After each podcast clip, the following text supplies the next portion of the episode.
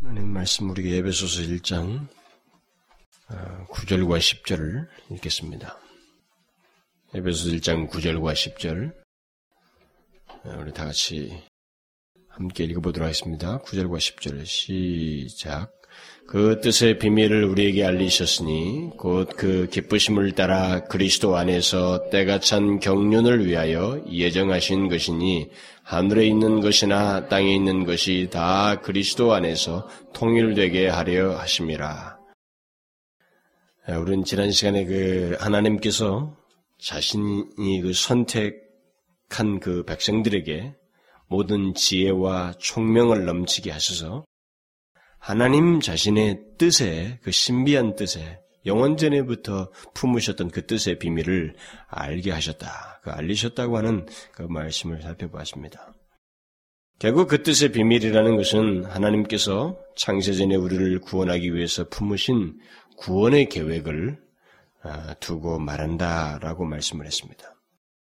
그것은 아무나 알게 되는 것이 아니고 하나님께서 지혜와 총명을 주어서 알게 한다 그랬어요. 그러니까 하나님께서 자신의 뜻의 비밀을 누군가에게 이 땅에 살아가는 누군가에게 알게 하시는 것은 하나님께서 그냥 쉽게 하지 아니하시고 그들에게 그것을 알 수 있도록 지혜와 총명을 주어서 알게 하셨다. 그래서 결국 그리스도인들에게만 그 뜻의 비밀이 알려지게 되었다라는 것을 말씀드렸습니다.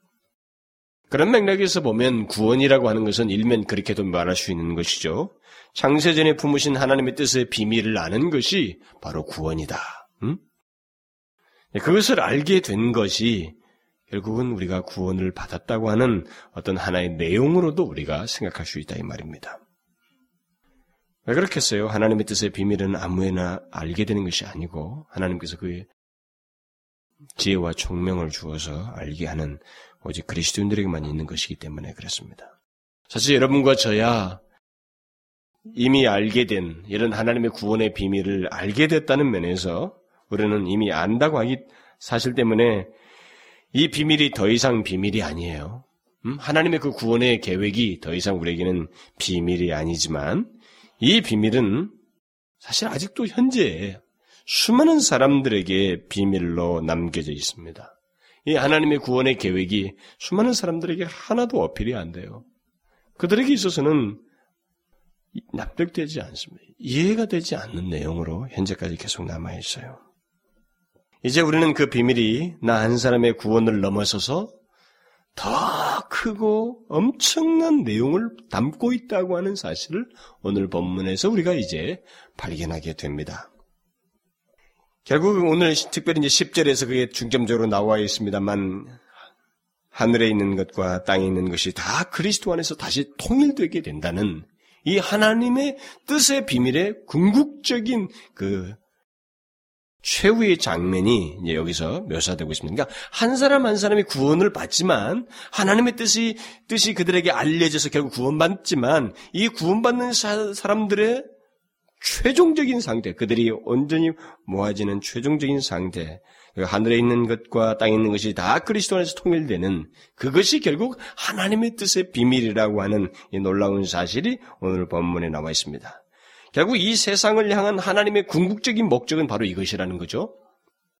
하나님께서 이 세상에 나타내신 구원의 계획이 결국은 한 사람의 구원의 문제로 끝나지 않냐고 그것을 넘어서서 우리로서는 도저히 상상할 수 없는 지금 우리가 아무리 뭐를 그려보아도 그려볼 수 없는 엄청난 하나님의 계획이 장차 실현된다는 것입니다. 그것을 하나님께서 미리 품으셨다는 거예요. 그것을 우리에게 이제 알게 하신 거죠. 그의 백성들에게.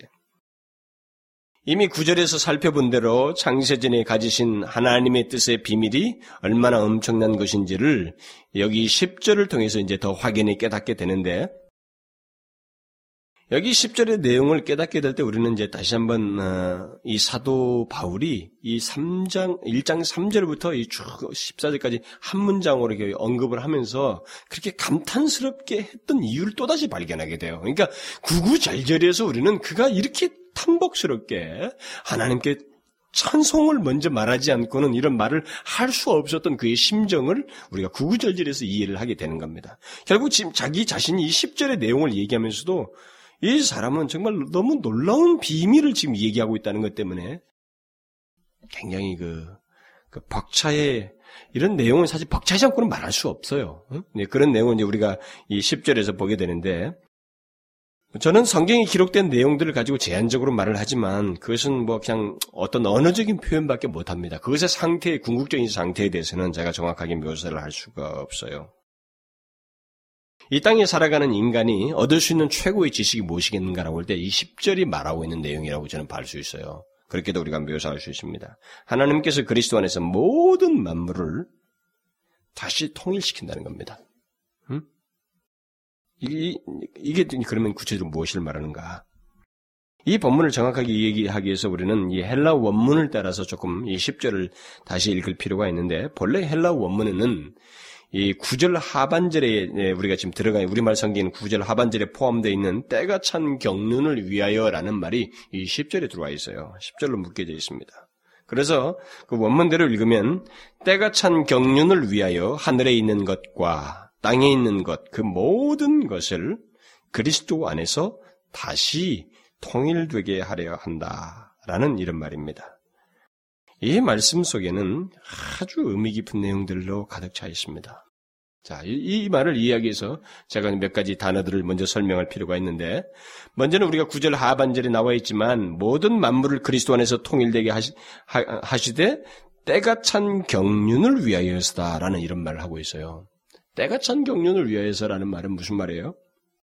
이 경륜이라는 말은 성경에서 두 가지 의미로 사용됩니다. 하나는 계획이라고 하는 그런 의미를 가지고 그, 그런 의미로서 사용됩니다. 또 다른 하나는 똑같은 말이지만 직분이라는 의미로도 사용되고 있습니다.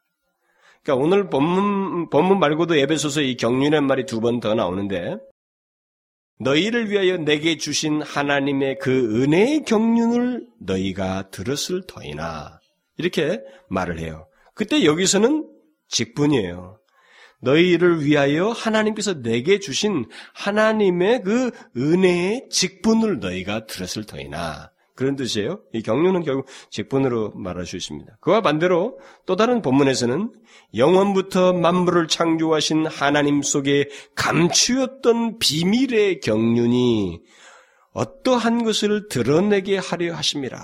여기서 영원부터 만물을 창조하신 하나님 하나님께 감추었던 그 비밀의 이 경륜이라는 것은 비밀의 계획을 말하는 겁니다. 그리고 고린도전서 가면 아예 이 경륜이란 이 말을 직분이란 말로 그냥 번역을 해버렸어요. 영어도 번역 그렇게 하고 또 우리 그것을 따라서 우리 한국말도 직분으로 번역됐습니다. 내가 내 임의로 이것을 행하면 상을 얻으려니와 임의로 아니한다 할지라도 나는 직분을 맡았노라. 이때 경륜이 똑같은 말이에요. 그렇게 두 가지로 쓰여지고 있습니다. 그러니까 이 경륜이란 말은 어, 권위를 가지고 있는 그 사람이나 하나님의 입장에서 보면은 그렇게 따라서 해석하게 되면 이것은 계획이라고 해석을 해야 되고, 그러니까 권위 아래에 있는 사람의 입장에서 해석하게 되면 직분이란 말로 해석을 해야 되는 겁니다. 결국 권위를 가지고 있는 자의 입장에서 오늘 본문이 얘기되고 있어요. 지금 하나님의 입장에서. 그러니까 하나님께 적용될 때 오늘 본문은 계획인 것입니다. 그러나 이제 섬기는 바울의 입장에서 자기가 맡은 것을 생각할 때는 이 단어를 직분이란 말로 번역을 이렇게 한 거죠. 어쨌든 오늘 본문에 사용된 경륜은 지난 시간에도 말씀을 드렸습니다만 그 뜻의 비밀이 의미하는 계획이에요. 하나님의 구원 계획을 말하는 겁니다. 하나님께서 때가 참에 그의 위대한 계획을 우리에게 알리셨습니다. 여기 때가 찼다는 것은 이 하나님의 위대한 계획, 다시 말하면 그 하나님의 경륜을 실행에 옮길 때가 찼다라는 그 말이에요. 응? 하나님께서 영원 전부터 자신의 마음에 두셨던 그 위대한 계획이 있었는데 그것은 드러내는 때가 있었어요. 우리는 굉장한 세월을 사실 이 하나님의 영원에 품으셨던 계획과 그리고 그것이 때가 찼던 시기와 그 때가 찬 시기에 아주 뒷부분에 우리가 지금 와 있어요. 그러니까 하나님께서 영원전에 자신의 마음에 두셨던 어떤 위대한 계획을 그 이루신 어떤 때를 두고 있는데 그 구원의 계획이죠. 바로 그 때가 찼다라고 하는 그, 기, 그 때는 다른 때가 아니라 예수 그리스도께서 육신을 입고 이 땅에 오시는 때예요. 그게 바로 때가 찼다라고 하는 얘기입니다. 그러니까 이 세상 사람들의 눈에는 예수 그리스도께서 이 세상에 오셨다고 하는 이것이 때가 찼다고 할 만큼 하나님께서 미리 품으신 계획이거든요. 그 계획이 아무도 모르는 계획이었어요. 하나님 홀로 가지고 계셨던 그의 품으신 계획이었어요. 그의 경륜이었다고요. 근데 이게 때가 차서 실행된 거예요. 그래서 그, 그 때가 찼을 때 그것이 그 계획이 무엇인지 우리는 몰랐는데 예수 그리스도가 오시면서 드러낸 겁니다. 바로 그게 계획이었어요. 그러니까 이 세상 사람들 눈에서 눈에는 하나님의 아들 예수 그리스도가 이 땅에 와서 그냥 뭐 목수의 아들같처럼 이렇게 살다가 간 것이 아무것도 아닐지 모르지만 그들에게는 아주 단순한 역사이고 한 인간의 스토리처럼 여겨질지 모르지만 이것은 엄청난 사건입니다. 이것은 이런 엄청난 사건으로 이해를 하고 그것을 기점으로 해서 역사를 이해하는 것은 바로 그리스도인만 할 수 있어요. 이 뜻의 비밀, 하나님의 이 계획을 알게 하신 자만 이해할 수 있습니다. 도저히 이해를 못하는 얘기예요. 이것은 굉장히 중요한 부분이죠. 영원 전부터 하나님 아버지 마음속에 있었던 그 비밀한 계획이 실행된 사건이 바로 예수 그리스도 오심이에요. 그것을 안다는 것은 하나님께서 지혜와 총명을 허락하지 않냐하시면 알 수가 없는 거예요. 여러분 잘 알잖아요. 밖에 있는 사람들에게 아무리 예수 얘기를 해보십시오. 예수께서 2000년 전에 이 땅에 오셔서 어떻게 십자가를 죽으시고 이해를 못하면 해석을 못해요. 그걸 바라볼 수 있는 눈을 못 갖고 있습니다. 하나님은 그의 계획을 실행하시는데 다 때를 두셨어요. 그래서 때가 참에 그 영원한 비밀이요 하나님께서 품으신 계획을 예수 그리스도를 이 땅에 보내심을 통해서 확실하게 나타내셨어요.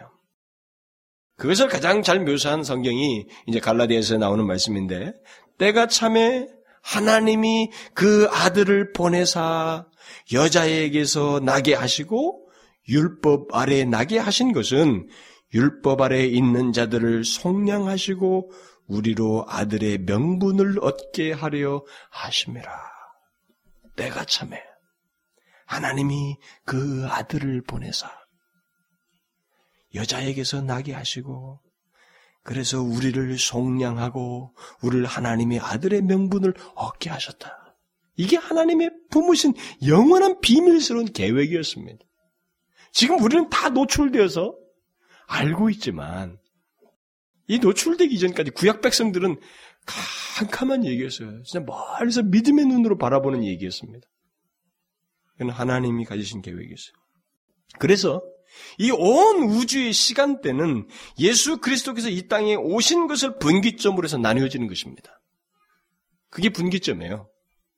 이것은 우리 인간이 예수님의 오심을 생각하여서 뭐 AD, BC로 나누었다고 하는 이런 달력 계산 이런 문제가 아니고 아주 실제적으로 그래요. 실제적으로 온 우주를 회복하는 그래서 다시 통일시키기 위한 하나님의 계획이 실, 실행되는 분기점은 예수 그리스도께서 이 땅에 오신 거예요.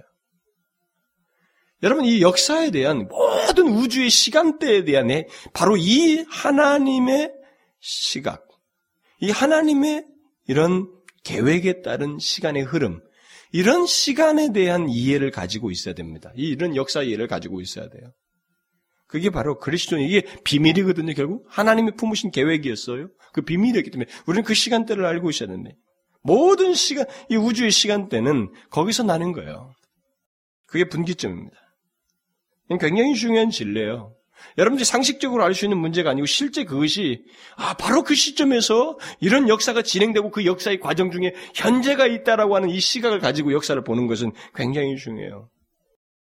이 하나님의 계획 그, 그 뜻의 비밀을 알지 못하는 사람들은 이것을 아주 상식적으로 지식적으로 이해할지 모르지만 이 온 우주의 역사는 예수 그리스도께서 이 땅에 오심으로 나누게 됐습니다.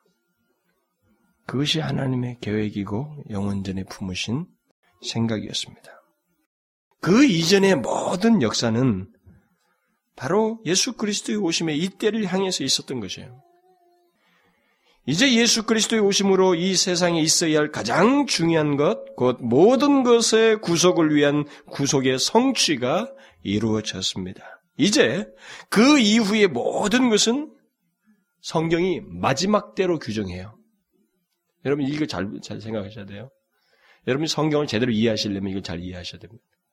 그 사건 이후에 모든 것을 마지막 때로 규정합니다. 이제는 하나님께서 품으신 계획이 성취되어서 이제 마무리하기 위한 모든 역사를 진행해 버리는 거예요. 주님 하나님께서 품으신 그 계획 속에는 바로 때가 찼다고 하는 것은 예수님이 오시는 거예요. 그 이유는 다 마지막 때요. 말세라는 표현을 써가지고 하나님이 그 품으신 뜻의 실현을 통해서 이제 모든 것을 마무리하는 거예요. 구원을 위한 마지막 작업을 한다는 것이죠. 막 추수하는 작업이죠, 일종의. 그래서 성경이 이제 말세, 마지막 이런 말이 예수님 오신 이후부터 막 언급되는 거예요, 또. 또, 구약에서는 예수님 오시는 것을 기점으로 해서 마지막 때로 자꾸 예언을 하고, 또 예수님 오셔서는 이제 마지막이라고 하는 말을 막 쓰시고, 뭐 사도도 마찬가지로 다 그렇게 하는 거예요. 역사가 다 그렇게 이제 바뀌어져 버려요. 전환이 돼버린 겁니다. 그런 면에서 이제 오늘날 사람들이 이제 흔히 설교자들이나 흔히 말할 때 말세 지말이다. 그러니까 말세의 마지막이다. 그러니까 주님이 그때부터 시작한 그 말세에 우리는 끝자락에 있다. 뭐 이런 표현을 우리가 쓰기는 하지만 일단 예수님이 오신 것을 통해서 모든 역사는 마지막 때로 규정되고 있습니다. 이 온 인류의 역사를 그렇게 이해하고 그 역사를 바라보는 것은 결국 이 하나님이 품으셨던 계획, 그 뜻의 비밀과 관련된 것이기 때문에 굉장히 중요해요. 응? 하나님께서 계획하신 그 역사의 절정은 예수 그리스도의 통, 예수 오심을 통해서 있게 되었고, 그 예수 그리스도의 오심으로 하나님의 위대한 계획은 실행에 옮겨지게 됐습니다. 지금 이 시대에 일어나고 있는 지금 모든 일들은 바로 그 하나님의 계획이 실행되어져 가는 한 과정, 마지막의 한 부분들이에요. 하나님은 지혜와 총명을 우리에게 주셔서 바로 이것을 알게 하신 겁니다. 여러분들이 아무리 죽었다 깨어나도 예수 믿기 전에는 이걸 알 수도 없었고 이해하지 못해요. 못했을 겁니다. 할 수도 없어요. 우리는 하나님의 원래 계획이 예수 그리스도의 오심으로 이 세상에 실현되었다는 것, 그리고 그것이 지금도 계속되고 있다는 것을 알고 있습니다. 이것은 주께서 우리에게 지혜와 총명을 주시지 아니하시면 알 수가 없는 것입니다. 그러나 이것에 대해서 믿음을 가지, 어, 믿음을 가지고 그런 이해를 가지고 이 역사와 현재의 시각을 해석할 필요가 있어요. 여러분들 그렇게 세상을 바라봐야 됩니다. 이 하나님의 구원의 계획은 그리스도께서 다시 오심으로써 이제 완전히 완성될 것입니다. 우리가 오늘 본문에서 그냥 스쳐 지나가서는 안 되는데 내용이 뭐냐면 그런데 이 계획을 그리스도 안에서 그리스도 안에서 완성한다는 거예요. 음? 참이 에베소서 1장 3절부터 14절 사이 아주 재밌는 말이에요, 이게요. 계속 그리스도 안에서 그리스도로 말미암아 사도 바울은 어떤 새로운 내용을 얘기할 때마다 계속 그리스도 안에서 얘기해요. 음? 하나님의 이 엄청난 계획은 어? 모든 것이 관문이 예수 그리스도 안에서요. 예수 그리스도 안에서만 이루어지는 겁니다. 그러니까 오늘날의 종교 다원주의적인 생각이 다 빗나가는 거예요. 뭐 석가문을 통해서도 천국을 갈 수 있다는데 어떤 종교를 통해서든 가는 길은 다 다양할 뿐 결국 하나님께로 이른다고 하는 이런 사상이 기독교에 유포되어서 가르쳐지고 그런 것을 신학적으로 연구하고 논문을 쓰고 하는 이런 현상은 그냥 문화를 이해하다가 나온 발상이에요. 성경에서 나온 사상이 아닙니다. 성경은 모든 것을 얘기할 때마다 다 그리스도 안에서요. 그게 유일한 길이에요. 하나님의 이 위대한 계식의 성취와 완성은 예수 그리스도를 통하지 않고는 이루어질 수도 없고 실행되지 않습니다. 지금도 예수 그리스도 안에서 이루어지고 있어요. 그리스도께서 이 땅에 육신을 입고 오심으로 하나님의 계획이 실행되고 그의 다시 오심으로 이제 완전히 마무리가 될 것입니다. 오직 그 안에서 이루어져요. 그러면 구체적으로 무엇이 이루어진다는 거예요? 구체적으로 무엇이 이루어진다는 것입니까? 하늘에 있는 것과 땅에 있는 것, 곧 모든 것이 그리스도 안에서 통일된다. 이렇게 말하고 있어요. 여기서 제일 중요한 말은 우리말로 통일되게 한다라는 말입니다. 이 말은 신약 성경에서 여기에만 딱 한 번 언급돼요. 합성으로 된 말로서 물론 여기 원어문 합성으로 나뉘어진 다른 말은 어, 어, 언급되지만 이 합성으로 되어 가지고 이 쓰여진 여기 단어는 유일하게 여기만 언급되고 있습니다. 그래서 조금은 번역에 있어서도 어려움을 겪기도 해요. 그래서 우리말 번역은 영어 번역을 따라서 번역한 것 같습니다. 보통은 뭐 통일하다, 뭐 총계를 내다, 함께 모으다 이런 등의 뜻으로 번역돼요. 그러나 이 말이 합성어라고 하는 걸 잊지 말아야 돼요. 처음 딱 한 번 쓰여졌지만 이 한 번 쓰여진 말이 이게 합성어로 돼 있어요. 근데 이 합성어로 쓰여진 앞에 말은 뭐 제가 이렇게 일부러 설명하는 것은 굉장히 중요하기 때문에 그래요. 왜냐하면 이 해석을 하느냐에 따라서 조금씩 내용이 달라질 수 있기 때문에 그렇습니다. 여기 앞에는 우리가 지금 번역된 것처럼 영어 번역이나 우리 한국말이 번역된 것처럼 그냥 단순히 통일되다, 단순히 총계를 내다, 단순히 함께 모다가 아니라 다시 통일하다라는 말로 번역을 해야 돼요. 다시 통일하다, 다시 함께 모으다. 이렇게 번역하는 것이 더 정확한 겁니다. 바울이 여기에 다시라는 의미를 가진 접두어를 붙여서 이 단어를 만들어서 여기 쓰고 있는 것을 우리가 기억해야 된다는 것이죠. 물론 통일하다는 말만으로도 어느 정도 하나님의 계획이 어떻게 실현되는지에 대해서 하나의 어, 충분한 이해를 가질 수도 있습니다. 어느 정도는. 그러나 바울이 본래 의도한 것은 여기 다시라는 말을 덧붙여야 거예요. 주님께서 이제 통일하게 하시는 것은 다시 통일하는 거예요. 이 원래의 상태, 그 완전한 원래의 상태를 다시 회복한다는 거예요. 그러면 무엇을 다시 통일하게 된다는 거예요? 하늘에 있는 것과 땅에 있는 것이 다 다시 통일시킨다는 거죠. 이것은 구체적으로 무엇을 말합니까? 하늘에 있는 것과 땅에 있는 것이 다라고 하는 말이 무슨 말이냐 이거죠. 이것에서 여러 가지 해석이 있습니다만 그 중에서 인기 있는 해석 중에 하나가 뭐냐면 보편 구원론자들이에요. 얘들은 여기는 이 말이 하늘에 있는 것과 땅에 있는 것 다라고 했단 말이에요. 그래서 이 헬란 말은 모든 것이에요. 뭐 모든 만물라고 해도 되고 모든 것이라고 되어 있습니다. 그러니까 이 말은 나중에 하나님께서 선한 사람이든 악한 사람이든 예수를 믿든 안 믿든 마지막 최후는 심지어 타락한 마귀까지도 다 하나로 통일시킨다. 라고 하는 그런 보편 구원론을 주장을 하는. 근데 그, 그런 말을 성경에서 지지를 받을 만큼 다른 이것을 갖다가 억지로 해석해서 그렇지 그것을 지지할 만한 성경 구절이 없어요, 어디에도. 여러분들이 알다시피 성경에 보면은 멸망할 자와 구원할 자가 있다고 하는 사실을 분명히 그것이 결국 또 영벌과 영생이라는 말로 나누어 버려요. 한편은 오른쪽에 한편은 왼편에 하면서 영벌에 영생 이렇게 말하고 있단 말이에요. 그러니까 영원히 나뉜다고 하는 사실을 성경이 말하고 있는데 그런 해석을 빈번하게 하는 게 그것도 우리가 잘 알고 있는 보편 구원론자들이 어디예요? 우리 한국에서 가장 인기 있는 교단 중에 또 하나잖아요.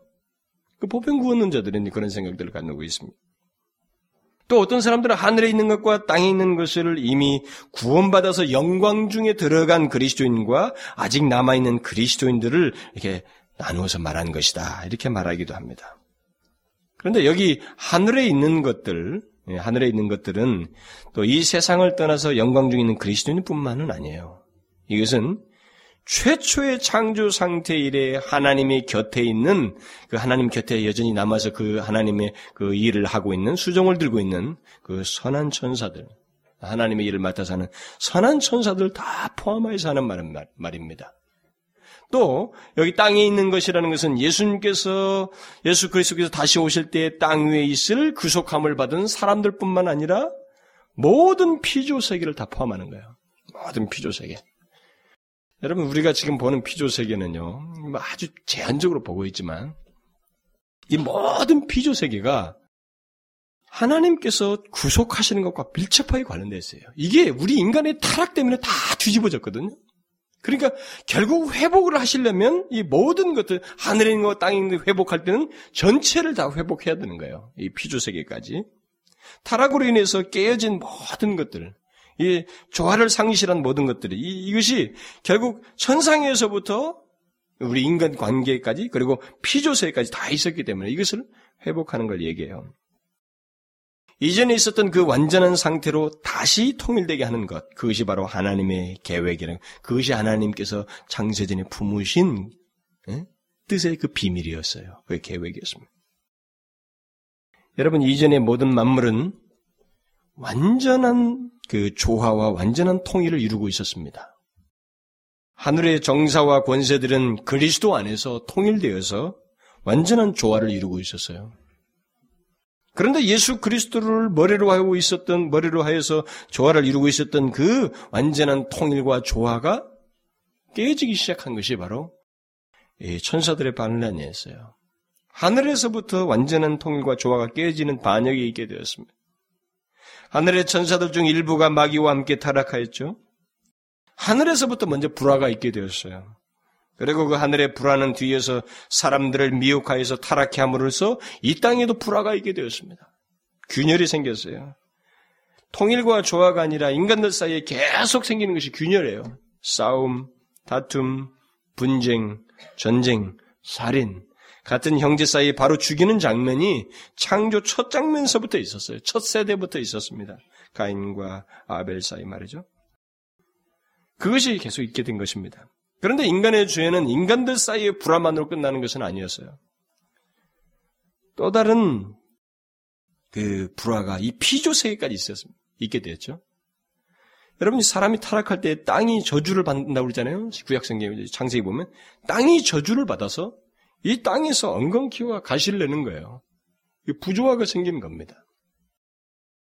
인간들뿐만 아니라 모든 육축들에게까지 이제 부조가 서로 죽이고 먹히는 장면이 생기는 거예요. 모든 질병과 고통이 사람들과 인간들 아니 육축들에까지 있게 됐습니다. 이게 다 부조예요. 본래의 완전한 상태, 그 완전한 통일과 조화로부터 깨지면서 생기는 일들입니다. 그런데 오늘 본문은 바로 이런 깨어진 상태로부터 다시 회복시키고 다시 통일케 하는 하나님의 계획이 예수 그리스도 안에서 실행되었으며 그것이 최종적으로 이루어질 것이다 라고 말하고 있어요. 다시 완전한 통일과 완전한 조화로운 상태가 장차 있게 될 것이라는 겁니다. 그것이 어떻게 있게 된다는 거예요? 제 2위이신 예수 그리스도께서 이 땅에 오셔서 십자가의 죽으심으로 그의 피로 말미암아 구속하심으로 써 있게 된다는 거예요. 그래서 앞에 절부터 이제 7절부터 쭉 연결되는 겁니다. 다시. 그게 발언이에요. 하나님께서 품으신 계획은 모든 것을 장차 하늘에 있는 것과 땅에 있는 것들을 심지어 피조세까지 회복시키시는 이 장면에 시작을 무엇을 하느냐? 예수 그리스도께를 보내셔서 그게 시작이에요. 그래서 그를 죽게 하시고 그의 피를 통해서 그의 십자가의 죽으심으로 말미암아 죄를 대속하심으로 이걸 회복하는 거예요. 그게 회복의 시작입니다. 이것에 대한 완전한 상태의 회복은 원래 상태의 회복은 이제 예수 그리스도의 재림 이후에 있게 됩니다. 그러므로 오직 예수 그리스도의 피로 말미암아 구속함을 받은 사람들 곧 그리스도인들만 이 완전한 통일과 조화가 회복되는 하나님의 그 완성될 은혜의 세계에 참여하게 되는 것입니다. 예수 그리스도의 피로 말미암아 구속받지 못한 사람은 그 회복 회복된 완전한 회복된 상태에 들어갈 수가 없어요. 여기에 분명히 시작을 그것으로 시작하고 있습니다. 그들은 타락한 천사들과 함께 곧 마귀들과 함께 불못에 영원히 던져지게 되는 것입니다. 그러나 완전히 회복된 영광스러운 상태에 대한 그 계시록의 묘사들을 우리가 잘 보면 한 가지 분명히 발견해요. 그것을 최후의 영광스러운 상태에서 하나님을 찬양하는 무리들 가운데는 구속받지 못한 자들은 없어요. 다 구속받은 자들. 그래서 일부러 14만 4천 명이라고 하는 그런 상징적인 숫자를 또 쓴 것입니다. 그 무리들 가운데 셀 수 없는 무리들이라고 얘기하면서 14만 4천이란 말 써요. 셀 수 없다는 말을 쓰면서 14만 4천을 쓰고 있는 거예요, 이게. 결국 그것은 구속받은 사람들이 거기 있다는 겁니다. 거기에 가게 된다는 것이고, 거기에 다시 정사와 권세라고 하는 내생물과 24장로들, 그리고 천군 천사들로 구성된 원래의 상태 회복을 하신다라는 것입니다. 이게 하나님의 계획이에요. 다시 예수 그리스도를 머리로 하여서 하늘의 정사와 권세들 구속받은 성도들이 조화롭게 완전한 통일된 상태에 아, 이르게 된다는 것입니다. 여러분들은 우리는 이것이 무엇인지 사실 모릅니다. 이런 상태에 대한 경험적인 것이 우리에게는 이해가 아직 없어요. 우리는 여러분 잘 알잖아요. 우리들 안에서부터 모든 것이 부조화만 보고 자랐거든요. 어렸을 때부터 모든 것이 깨진 그 깨진 관계, 이 불화만 보고 자라왔습니다. 정치를 보든 세상을 보든 자연계를 보든 뭐든지 그래요. 다 깨어져 있습니다. 그래서 나중에 하나님께서 완전히 회복할 때에 이 피조 세계를 포함시키는 거예요. 응? 그 성경에서 예, 계시록에서 말할 때 지금 현재 이 땅과 이 모든 하늘은 불타 없어진다고 그러잖아요. 완전히 새 하늘과 새 땅을 얘기합니다. 그날에 하늘이 불에 타서 풀어지고 체질이 뜨거운 불에 녹아지려니와 우리는 그의 약속대로 의에 거하는 바 새 하늘과 새 땅에 새 땅을 바라보는도다. 그리고 바울도 그랬어요. 피조물에 고대하는 바는 피조물도 고대한다는 거죠. 고대하는 바는 하나님의 아들들에 나타나는 것이니 하나님의 아들들이 나타나는 것 피조물도 고대한다는 거죠. 왜요? 피조물도 썩어짐의 종로로 탄 데서 이, 이게 썩어짐의 종로릇을 하고 있는 거예요. 지금 이 모든 피조 세계가 거기서 해방되어 하나님의 자녀들의 영광의 자유에 이르는 것이니라. 이게 바울이 로마서에서 말한 얘기예요. 심지어는 이사야는 우리 인간들이 현재 상태에서는 전혀 경험할 수 없는 상태가 그 원래 상태로 회복이 장래에 있을 것을 예언하면서 아주 그냥 우리가 상식적으로 쉽게 있을 수 있는 거, 경험 속에서 눈으로 볼 수 있는 그 짐승들과의 관계를 이렇게 묘사해 줘. 그때 이리가 어린 양과 함께 거하며 우리는 현재 볼 수 없습니다. 이 장면을. 표범이 어린 염소와 함께 누우며 송아지와 어린 사자가 살찐 짐승이 함께 있어 어린아이에게 끌리며 염소와 곰이 함께 먹으며 그들의 새끼가 함께 엎드리며 사자가 소처럼 풀을 먹을 것이며 젖 먹는 아이가 독사의 구멍, 구멍에서 장난하며 젖된 아이가 독사의 굴에 손을 넣을 것이라. 나의 거룩한 산 모든 곳에서 해됨도 없고 상함도 없을 것이니. 예수 그리스도 안에서 이루어질 완전한 통일을 이런 맥락에서 이런 예언들을 생각을 해서 우리가 한번 상상해 볼 필요가 있어요. 우리가 이 세상에서 보는 모든 부조화와 깨어짐, 불화, 그 정반대되는 그런 것과는 완전히 반대되는 완전한 회복, 완전한 조화가 예수 그리스도를 머리로 하여서 이렇게 통일됩니다. 완전히 다시. 그래서 다시란 말이 굉장히 중요해요. 우리는 여러분도 알다시피 우리 자신 안에서도 조화가 깨져 있어요. 그렇죠? 내 자신을 보면은 안 돼요. 통제가 안 되는 거예요. 명령, 명령을 내렸는데 이게 안 따라와지고 조화가 깨져 있습니다. 우리는. 인격의 구조가 깨져버려 있어요. 우리 자신 안에서도 이걸 못 보고 있어요. 조화라고 하는 거, 이 완전한 조화라, 완전한 통일이라는 것을 우리가 못 보고 있습니다. 근데 이런 것들이 다 회복되는 거예요. 심지어 우리 인간들과의 관계는 어때요? 두말할 것이 없어요. 막 금방 죽을 것 같아도 금방 또 사실 미워하고 적대하고 심지어 피조물과 피조물과 인간 사이도 마찬가지예요. 짐승이 사람을 잡아먹잖아요. 응? 그게 있을 수가 없거든요. 하나님께서 처음 만드실 때는 있을 수가 없는 일이었어요. 이게 생긴다고. 그뿐이에요? 꼭 그런 물체만 아니랄지라도 우리가 지금 쉽게 마시는 이 공기 말이죠. 대기. 이 대기 속에는 세균이 있습니다. 질병을 불러일으켜요. 감염됩니다. 막 금색이 가장 무서운 병이 독감이라고 그러잖아요. 막 한 도시에 막 수많은 사람들이 독감에 걸려버리는 거예요. 응? 호주 같은 데도 얼마나 살기 좋아요. 응? 호주 잊, 잊지 못할 게 하늘입니다. 하늘. 파래요 진짜. 공해가 없어요 진짜. 와, 이 조그마한 별까지 뭐 1등성에서부터 막 쫙 보면 막 큰, 반짝 빛나는 조그마한 별까지 다 보여요, 밤에. 그렇게 공해가 없어요, 그 나라가. 그런데 그 나라 사람들도 무성이 뭔지 알아요? 독감입니다. 할아버지들은 막 예방주사만 이라고 정신 없어요. 그 깨끗한 공기 속에 바이러스가 있는 거예요. 응? 서로 사이에, 인간들 사이에서. 다 깨져 있어요. 우리가 흔하게 먹는 물 속에서도 병균을 불러일으킨 게 있습니다. 이번에 캐나다에도 그 물 때문에 많이 사람들이 뭐 문제가 있었잖아요. 물 속에도 그런 게 있어요.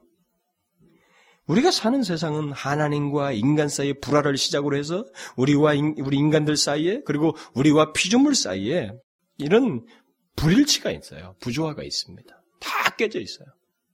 그러니까 우리는 이것이 원상대로 회복된다고 하는 그 완전한 통일이 다시 감이 안 와요. 근데 이게 하나님의 창세전의 계획이 마음에 품으신 계획이었어요. 그러니까 여러분 이것을 예상을 해보면 알아요. 그러니까 엄청난 하나님의 지혜가 지금 실현되고 있는 거예요. 그가 그것을 계획을 하시고 때가 참에 예수 그리스도를 보내시는데 그 가운데서 계속 사람을 부르시는 거예요.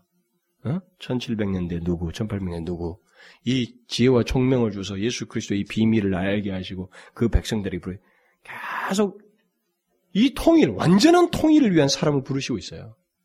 이것을 계속 진행하시고 있는 거예요, 지금. 그 완전한 최후의 장면은 이전에 잃어버렸던 모든 통일 체계를 잡는 거예요, 다시. 다시 통일케 하는 거죠. 그리스도를 머리로 하여서 모든 것이 조화가 있게 되는 거예요. 엄청난 일이죠?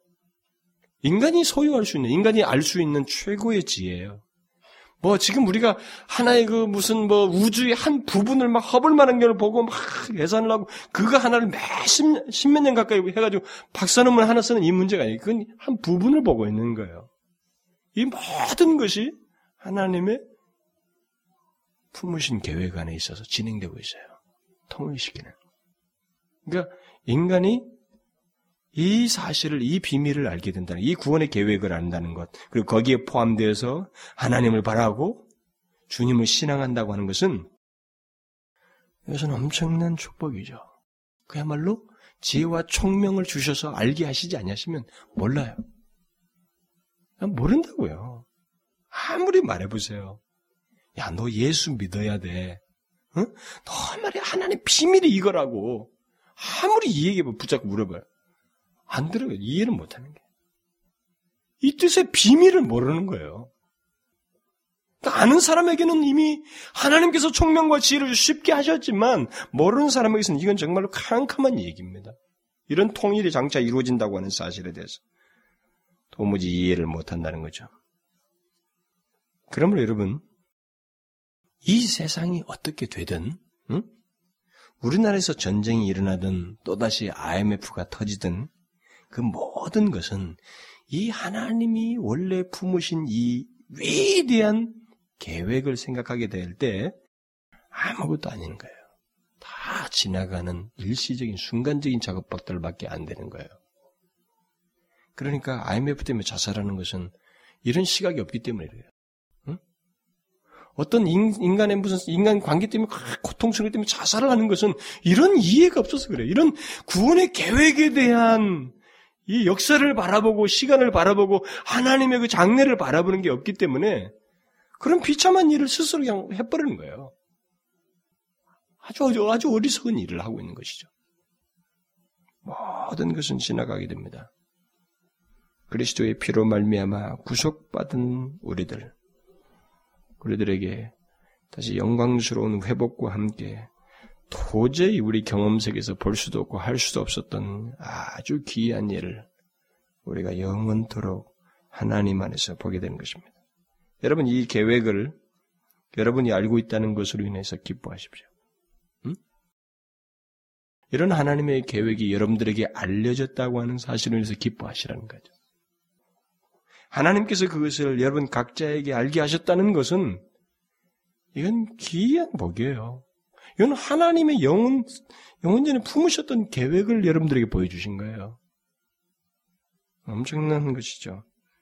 그러게, 그리고 그것을 인하여서 이 보이신 사실을 깨닫고 나면 이제 우리에게 답이 생기는 거예요. 이 역사를 바라보게 되고 현재를 해석할 수 있는 아주 흔들릴 수 없는 답을 가지고 있기 때문에 요동치지 말아야. 요동칠 수가 없어요. 그것을 어디서 알 수 있어요? 이 서신을 쓴 바울에게서 우리가 보게 되는 겁니다. 이 바울이 이 편지를 어디서 썼습니까? 이거 옥중 서신이에요. 감옥에 갇혀 있습니다. 그의 인생의 마지막이에요, 이제. 로마의 감옥에 갇혀 있습니다. 그런데 이 사람이 지금 이, 이 서신, 여기 3절에서부터 이 사이에 말하면서 뭘 말하고, 세계 시제를 동시에 말하고 있습니다. 과거에, 장세전에 하나님께서 나를 택하셨다. 그리고 그것을 인하여서 답을 가지고 있는 거예요. 벌써 그렇게 하신 하나님 때문에 굳건한 신앙의 기초를 가지고 있어요. 그 과거를 가지고 있습니다. 그러면서 그 사람이 뭘 봐요? 장래에 있을 그리스도 안에서 있을 그 완전한 통일을 바라보고 있는 거예요. 이 사람은 지금 감옥에 있지만 자기는 지금 그의 마음은 영원한 세계에 지금 들어와 있어요. 영원한 세계를 보고 있다고요. 영원한 세계 안에 자신이 지금 자신을 두고 있는 겁니다. 이 두 개의 시제를 갖고 있죠? 그러면서 그는 어떻게 해요? 현재에 대해서 어떻게 말합니까? 우리가 앞에서도 뭐 사절에서 읽어봤지만 자신이 받은 구속함에 근거해서 이 구속함을 받은 사람으로서 현재 아니에요? 구속함을 받은 사람으로서 그것에 근거해서 자신에게 있어야 할 모습, 현재 있어야 할 모습, 그건 뭐예요? 그 앞에서 거룩하고 흠이 없게 하시려고는 하나님의 뜻을 따라서 사는 것. 이 사람은 감옥에 있지만 이 삼시제를 가지고 있는 거예요. 딱 보는 거예요. 과거에 하나님께서 나를 창세전에 선택하셨다는 것을 견고한 기초로 두고 장래에 완전하게 통일될 영광스러운 영혼을 바라보고 있는 겁니다. 그러면서 그 답 안에서 그 역사적인 이해와 시각을 가지고 현재 내가 할 수 있는 내가 하나님 앞에 취할 태도가 무엇인가? 하나님께서 나를 그 이런 세계로 인도하기 위해서 흠없고 거룩하게 하시려고는 하나님의 계획에 내가 기꺼이 삶을 드리는 거예요. 자신이 현재를 그렇게 살아가기를 살아가기를 원하는 거예요. 이런 세계의 시제를 가지고 감옥에서도 요동하지 않는 거예요. 여러분 알잖아요. 빌립보서에서 똑같은 것도 빌립보서도 같이 감옥, 감옥에 있는 곡중서신 아니에요? 그런데 말이야 열다섯 번 넘도록 기뻐하라. 기뻐하라. 막 기쁨 얘기를 한참 하고 있다고. 무엇이 가능하겠어요? 이 삼시제를 갖고 있는 거예요. 그리스도인은 말입니다. 이 역사에 대해서 이 세계 시제를 가지고 다 알고 있는 거예요. 하나님은 그것을 우리에게 알게 하신 겁니다. 이게 하나님의 비밀이에요. 그걸 알게 하셨어요. 이걸 알고 있는 그리스도인에게 있어서는 요동할 수는 안 되는 거예요. 이 세상에 아무리 놀라운 사건이 있어도 경제적인 아주 절박한 것이 있어도 그리고 또 무슨 내가 이 하는 일에 실패를 맛보아도 또 심지어 뭐 성적이 안 좋아져서 말이에요. 어떤 것에 실패하고 일이 안 되어서 그것으로 우리가 요동칠 내용이 아니에요. 궁극적으로 우리는 그리스도를 머리로 하여 완전히 통일되는 그 자리에 우리가 들어가게 됩니다. 그게 하나님의 비밀이에요. 그 비밀이 완전히 성취될 것입니다. 거기에 여러분과 제가 포함된다는 사실을 잊지 마십시오. 이건 바울이 옥중에 있으면서도 막 기뻐했다고 하는 내용이 사실 우리에게도 동일한 내용이 돼야 돼요. 그래서 바울은 빌립보에서 내가 기뻐하느니 너희도 기뻐하라 말했다고. 예? 내가 다시 말하느니 기뻐하노라. 기뻐하라. 기뻐하라. 우리에게 명령형으로 말하고 있어요. 그러니까 저는 종종 이런 생각이 드는 거예요. 바울의 이런 경험 세계와 그의 확신을 보게 될 때 사실 답이 말이죠. 어디서 다시 오게 됐냐면 하나님 그분에 대한 확신이에요. 그리고 그분이 하신 말씀에 대한 확신, 이것이 견고해지면 흔들리지 않아요. 어? 바울처럼 너무 답이 명확한 거예요. 내가 옥중에 있지만 너무 답이 명확해요. 자기는 여기 있지만, 옥중에 있지만 영혼을 마치 지금 바라보고 있는 거예요. 알고 있고 그 안에 서 있는 거예요. 그래서 현재 자기에게 가장 절실한 건 뭔지 알고 있습니다.